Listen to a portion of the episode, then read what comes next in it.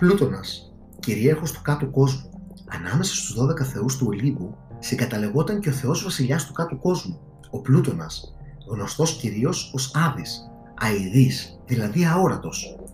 Πολλές είναι οι παραδόσεις που κυριαρχούσαν στις αρχές ελληνικές πόλεις σχετικά με τον κάτω κόσμο, τους θεούς και τους δαίμονές του. Μετά τον Όμηρο όμως επικράτησε ως μεγαλύτερη μορφή ο Άδης, βασιλιάς και κυρίαρχος του σιωπηλού κόσμου των νεκρών. Ο Πλούτονας ήταν ένας από τους τρεις γιους του Κρόνου και της Ρέας, μαζί με τον Δία και τον Ποσειδώνα. Όταν ο Δίας, βοηθούμενος από τη μητέρα του, κατόρθωσε με πονηριά να ξεγελάσει τον Κρόνο και να επαναφέρει στη ζωή τα δυο του αδέλφια που είχε καταπιεί ο Κρόνος, άνοιξε μαζί του πόλεμο. Σύμφωνα με τη μυθολογία, αρκετές τέτοιες καταβάσεις ηρώων στον κάτω κόσμο έχουν γίνει, όχι όμως πάντα με επιτυχία. Από τις πιο γνωστές είναι αυτή του Ορφέα, που θέλοντας να επαναφέρει την αγαπημένη του Ευρυδίκη στη ζωή, δέχτηκε τον όρο που του έθεσε ο Πλούτονα να μην γυρίσει να τη δει στο δρόμο της επιστροφής. Ο Ορφέας όμως δεν μπόρεσε να αντέξει αυτή τη δοκιμασία και έτσι η αγαπημένη του ξαναγύρισε στον κόσμο των νεκρών. Το ίδιο αποτέλεσμα είχε και η κάθοδος του Οδυσσέα και του Πυρίθου, που σκόπευαν να κλέψουν την Περσεφόνη, συντρόφισσα του Πλούτονα και βασιλιά του κάτω κόσμου. Στον κάτω κόσμο κατέβηκε και ο Οδυσσέας, όπως τον συμβούλεψε ο Ερμής, λίγο πριν αναχωρήσει από το νησί της Κύρκης και συνομίλησε με τις ψυχές των νεκρών. Ο Κρόνος είχε συμμάχους και βοηθούς του Τίτανας, ενώ ο Δίας τους Κύκλοπες. Οι Κύκλοπες εφοδίασαν τα τρία αδέλφια με ακαταμάχητα όπλα. Στον Δία έδωσαν τον κεραυνό, στον Ποσειδώνα την Τρίενα, ενώ στον Άδη την Κοινή ή Κοινέα, η οποία ήταν ένα κράνος ή σκούφια σύμφωνα με άλλους που τον έκανε αόρατο και αποτελούσε το σύμβολο της βαθιάς νύχτας.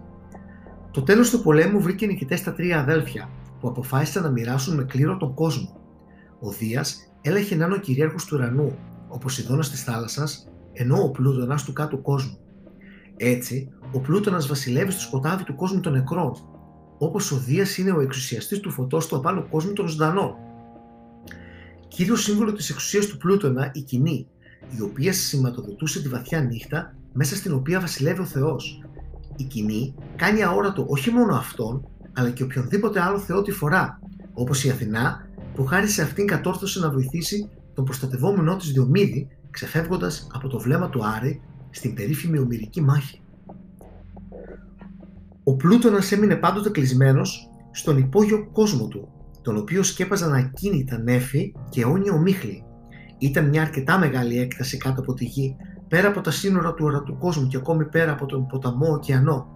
Υπάρχει βλάστηση στη σκοτεινή του τη χώρα, αλλά τα φυτά της δεν ανθίζουν και δεν καρποφορούν. Απέρα τι εκτάσεις, ασφόδελον τη στολίζουν και τη φρουρεί μέρα νύχτα ο Κέρβερος, το τρομακτικό σκυλί με τα τρία κεφάλια και τη φιδίσια ουρά, Όλοι γίνονται δεκτοί στον κάτω κόσμο, αλλά κανείς δεν μπορούσε να ξεφύγει από τον τρομερό αυτόν φύλακα και να επιστρέψει στον απάνω κόσμο.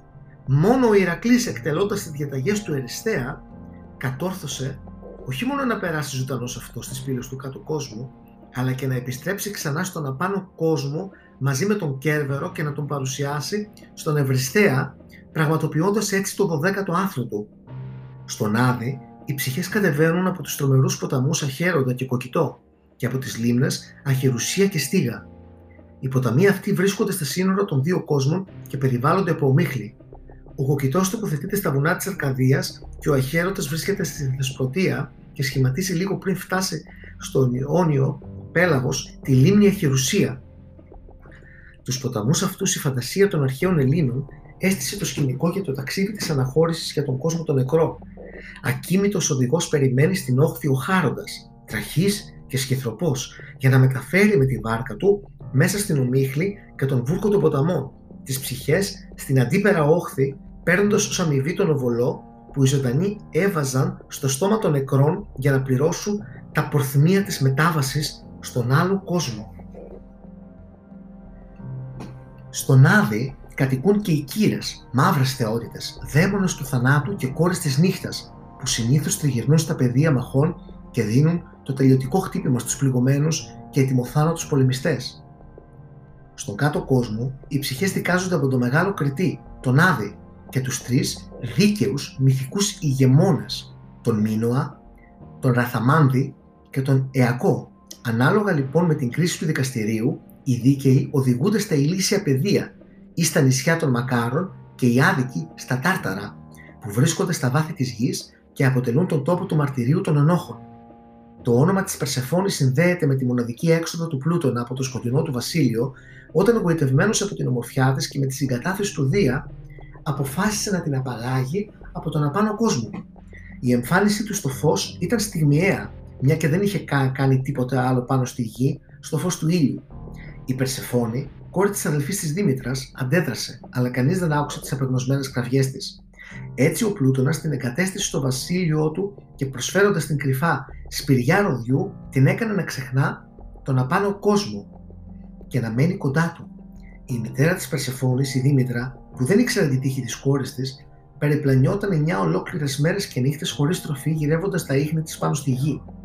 Όταν έμαθε για την απαγωγή της από τον Πλούτονα, ζήτησε από τον Δία να μεσολαβήσει και πέτυχε να παραμένει η Περσεφόνη μόνο τέσσερις μήνες στο βασίλειο του κάτω κόσμου, ενώ τους υπόλοιπους 8 με τους θεούς του απάνω κόσμου και τους ανθρώπους. Έτσι η Περσεφόνη φαίνεται να μοιράζει τη φροντίδα της τόσο στον κόσμο των νεκρών όσο και στον κόσμο των ζωντανών. Ακριβώς σε αυτό το γεγονός στηρίζουν και οι αρχαίοι Έλληνες την ύπαρξη και το διαχωρισμό των εποχών του έτους, πιστεύοντας ότι η ψυχική κατάσταση της Θεάς Δήμητρας, Θεάς της γονιμότητας της γης και των ανθρώπων, επηρέαζε την καρποφορία, την ευγονία και την ευτοκία. Ο Όμηρος χαρακτηρίζει τον Πλούτονα πολυόνυμο, μια και απέφευγαν γενικά οι άνθρωποι να αναφέρονται σε αυτόν με το πραγματικό του όνομα που ήταν Άδης. Ακόμη και αυτό το όνομα Πλούτονας που ισούται με πλούτον που ισούται ίσον με πλούσιος ή αυτός που προσφέρει πλούτη χρησιμοποιείται κατά εφημισμό επειδή όλα τα κράτη προέρχονται από τα βάθη της γης. Άλλο επίσης γνωστό όνομα για τον θεό του κάτω κόσμου είναι το Ζαγρεύς που σημαίνει μεγάλος κυνηγός και το οποίο χρησιμοποιούσαν κυρίως οι ορφικοί γιατί τον θεωρούσαν μια άλλη υπόσταση του Διόνυσου. Αποκαλούνταν επίσης πολυδέγμων ή πολυδέκτης γιατί δεχόταν στην επικράτειά του όλους τους ανθρώπους που πέθαναν. Με το βασίλειο του Άδη αλλά και τον ίδιο το βασιλιά του ασχολήθηκαν από την αρχαιότητα ακόμη τόσο η λογοτεχνία όσο και η ζωγραφική. Ο κλεισμένος αιώνιος στα σκοτεινά παλάτια του Θεός παριστάνεται τερατώδης, άγριος, κακότροπος και αλήγιστος σε κάθε οικεσία.